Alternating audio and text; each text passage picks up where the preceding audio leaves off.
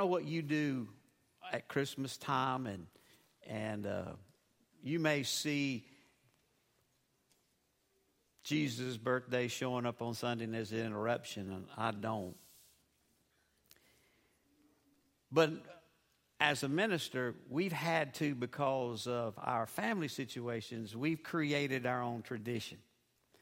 And we have at our house what is called Christmas Eve Eve celebration. So that's where all of our family we come together, our our uh, immediate family, the boys and the wives and their kids, and that's when we do Christmas. So we actually we had Christmas Friday night, and I've been coming down off cloud, you know, ever since.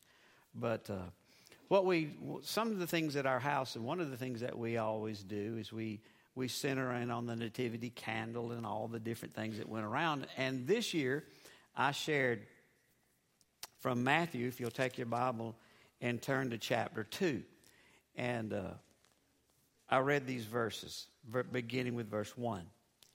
Jesus was born in the town of Bethlehem, Judea and during the reign of King Herod, about that time, some wise men from the eastern lands arrived in Jerusalem asking, Where is the newborn king of the Jews? We've seen his star as it arose, and we've come to worship him. Herod was deeply disturbed by their question, as was all of Jerusalem. He called a meeting of the leading priests and teachers of the religious law. Where did the prophets say the Messiah would be born? He asked. In Bethlehem, they said, For this is what the prophet wrote O Bethlehem of Judah, you are not just a lowly village in Judah. For a ruler will come from you who will be, your she- who will be the shepherd for my people Israel. Then Herod sent a private message to the wise men asking them to come and see him at this meeting, he had, he had learned the exact time when, the first, when they first saw the first star. Then he told them, Go to Bethlehem, search carefully for the child, and when you find him, come back and tell me so I can go and worship him too. We know that was a lie, but nonetheless. Verse 9 After this interview, the wise men went their way, and once again the star appeared to them, guiding them to Bethlehem it went ahead of them and stopped over the place where the child Jesus was. When they saw the star, they were filled with joy. They entered the house where the child and his mother Mary were, and they fell down before him and worshiped him. And then they opened their treasure chest and gave him gifts of gold, frankincense, and myrrh. But when it was time to leave, they went home another way because God had warned them in a dream not to return to Herod.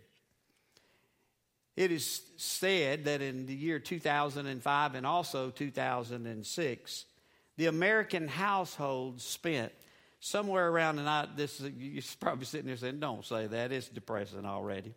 830 to 929 dollars that year per household. Well, in 2015 and 2016, we've done a little better, they're calculating, that we were doing somewhere around $830 to $929 per household spent for Christmas. You say, what's that point? Well, the point is, most of us is going to take six months into the next year to pay off the debt from last time. And so we just sort of feel the pain of that. But, you know, I read across a, a version of the Christmas carol Jingle Bells that was descriptive of many of us this season. Dashing through the mall on late December day. Through the stores we go, charging all the way. Ching, ching, ching, bells on registers ring, making checkbooks light. Oh, what fun it is to buy up everything in sight. One husband wrote, My wife was shopping for Christmas gifts with purchases small and large. She doesn't believe in Santa Claus, she believes in Master Charge.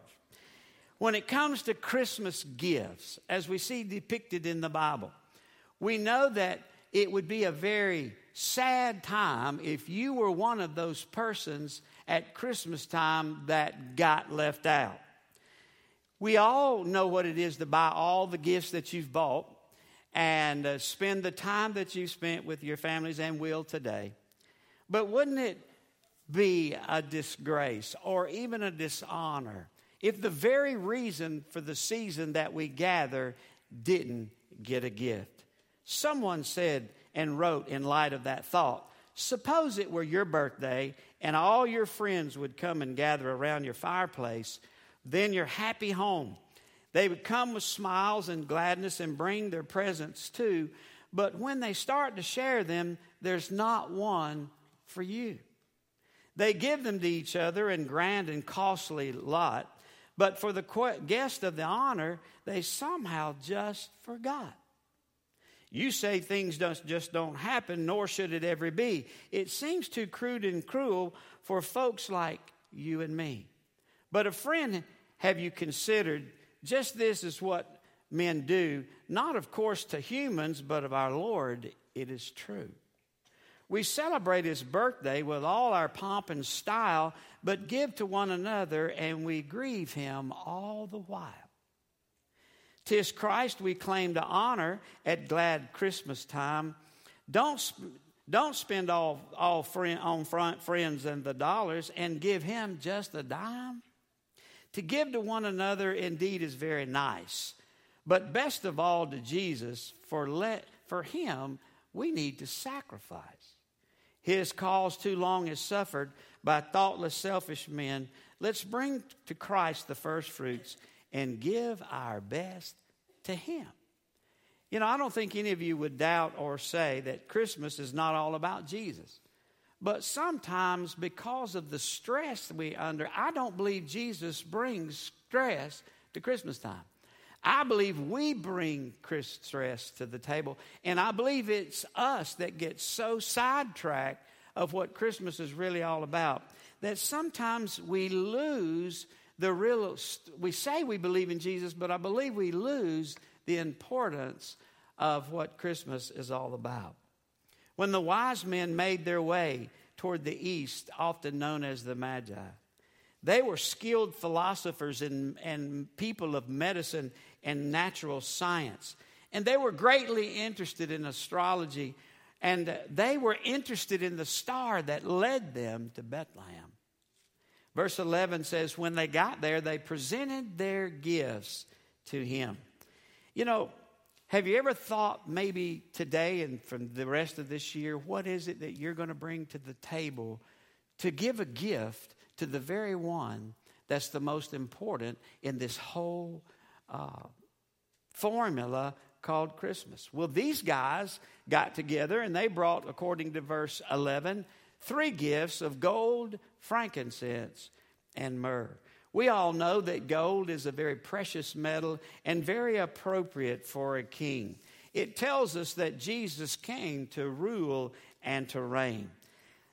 His gift was a fitting gift, it was a foretelling gift because it tells us exactly what Jesus was all about. And it was a foreordained gift that God had already ter- determined from the very beginning that He would bring His Son out of Egypt.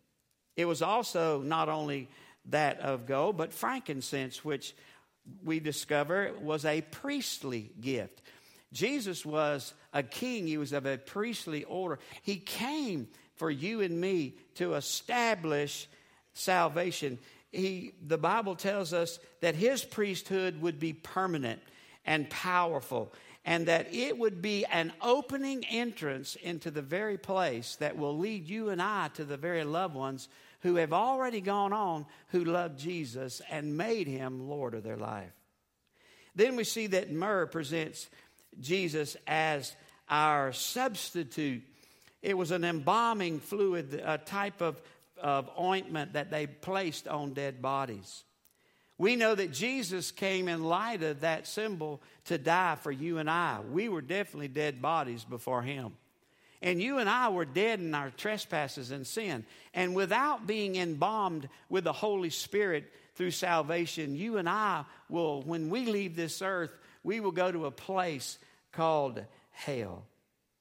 You know, I don't know about you, but I can't give Jesus gold because I don't have any. And, and I can't give him the frankincense and myrrh that he deserves. But what could we give him this coming year and beginning today. I believe you and I could give him our love. I believe that you and I could give him our worship and our attention and our tithes and our praise and our offerings. And uh, we can give him our labor and our service. Can I ask you something? Next Sunday, we'll gather at this same time, but we'll be in a new year.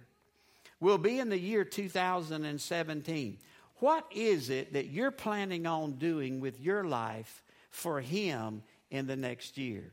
Maybe you threw away some opportunities this past year where this year you'll be able to start afresh and anew. My prayer would be that you understand that Jesus, when he came to this earth, he didn't come for him, he came for you. The Bible tells us that he was born voluntarily.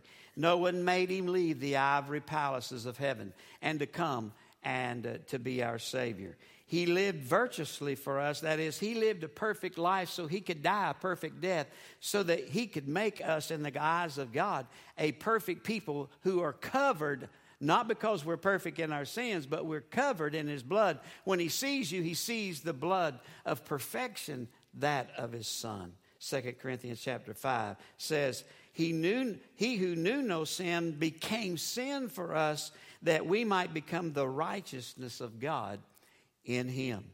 Jesus died a vicariously death. That is, Jesus took on the cross what I would have taken for all eternity had it not been taken by Jesus, and that's your sin and mine. He also was raised victoriously. That is, he came out of this dungeon holding the door of the the only door and the only key that you and I have to enter into heaven, and that's the key of eternal life. You say, Well, I, I just know that I'm going to make it into heaven when I die. You will only make it into heaven when you die if you have eternal life. And that door was provided for you and I to open. And Jesus is the key. Also, He is the door. He took the sting out of death and gave us victory at the grave. One day He's going to return visibly. And I don't know about you, but that's going to be an exciting day for us, but it'll be a very sad day for many that will be left behind. You and I will be raptured as living saints. We will raise, He will raise the dead saints and reunite their bodies with all of their uh, spirits that have gone on. And if you can imagine now, from then on for eternity, we will be with Him forever. We have that opportunity to serve Him on earth, and I hope you'll take that opportunity. But also, we'll have that wonderful opportunity to serve with Him for eternity. You know, a lot of people think that what we're going to do is when we get to heaven, we're going to take our shoes off and stick our big toe in chilly Jordan and just spend the rest of your life. I got news for you. You need to read a little deeper. We're going to be serving Him. We're going to be working. You say, well, how do you know that? Well, my goodness, Adam and Eve was perfect, were they not? What did Adam and Eve, what were they supposed to do? They were supposed to be fruitful and multiply. Now, we won't have kids and we're not going to get married and we're not going to reproduce. You can forget that. That goes away. But there's one thing that you and I will be able to do, and that is we will be serving a holy God. And we'll be a holy priesthood around the throne of those that love his son and the one that loves us. So let me ask you this question what are you doing right now for Him? And what on earth are you doing for heaven's sake right now? And what do you intend on doing? I believe it's high time that we take this emphasis that we spend at Christmas time and understand that it's supposed to be shared with those that we love and that love us and those we don't even know. We're supposed to tell them about the story. We say, well, Mike, what if they don't believe? It doesn't matter. You've planted a seed. There were many that didn't believe that when Jesus, when Jesus was here. And he, he was steadfast. He was very faithful in sharing that there's only one way to eternity. There was only one way to heaven, and that was through, his, through him. And that's why he came. And so you and I have a mandate. We have a mission. We have, we have the a, a path that's set before us. It's whether or not are we going to do that or not. Are we going to serve him or not? Are we going to take that opportunity this year and be the light into a dark world? This world's getting darker by every day. by the moment. Before long, we're going to need tennis shoes just like Patrick to even see our way through. By the way, honey, I want a pair of them for next Christmas, would you? but we're going to see, we're going to need that to see our way through to a dark world. And what we need is the light of the sun. We need the light of Jesus. You know, some of you this year, you brought some heartache into Christmas. You brought some peril. You brought some trouble. You brought some financial issues.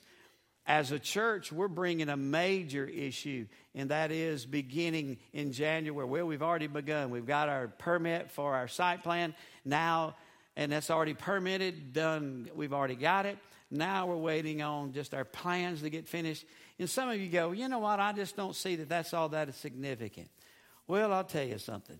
Uh, if you were living in a tent and you wanted a home, you would see it as significant. You're right, you don't live here, but I believe the, the witness and the testimony of Jesus is seen through the churches in that throughout this land.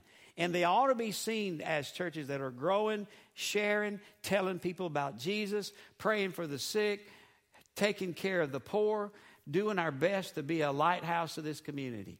And yes, it's just something that we've got to do this next year. And I hope and pray that you will pray on your behalf, that you'll be able to give toward that as you're sought to pray for what it is God wants you to do in this next year to come in our challenge as a church to be debt free at least in the next three years. Thank you again on behalf of the as an ambassador of Jesus for being here. And now in these few moments, I want us to take our thoughts and concentrate. The Bible tells us that Jesus, when he came to this world, he came to die. And to die, he had to shed his blood. And to do that, the Bible says, as he left here, always do the Lord's Supper, the time of the elements that represent my body, the wine or the grape juice as we use represents the blood that Jesus shed. And let's just focus our time and our thoughts. And I, I want us to just take a, a moment or two before we, we ask our guys to come and begin serving to just reflect in your life. So I want you to bow your head right now and just spend a little bit of time. Uh, how is it in, in your life right now? Is, is there known sin in your life right now that maybe you need to confess and, and say, Lord, I need you to forgive me of that sin? I need you to take that away from me. The Bible says that many died and slept, uh, which meant they, they passed away. They died because they treated the Lord's Supper in an unworthily manner. And I believe it's important that we take serious what Jesus has left for us to do. And one of those ordinances of the church is to celebrate through Him the Lord's Supper. So take this moment and uh, just pray and worship your Lord and uh, reflect of your life. And, uh, and, and then after that, we'll have a short prayer and begin our time together.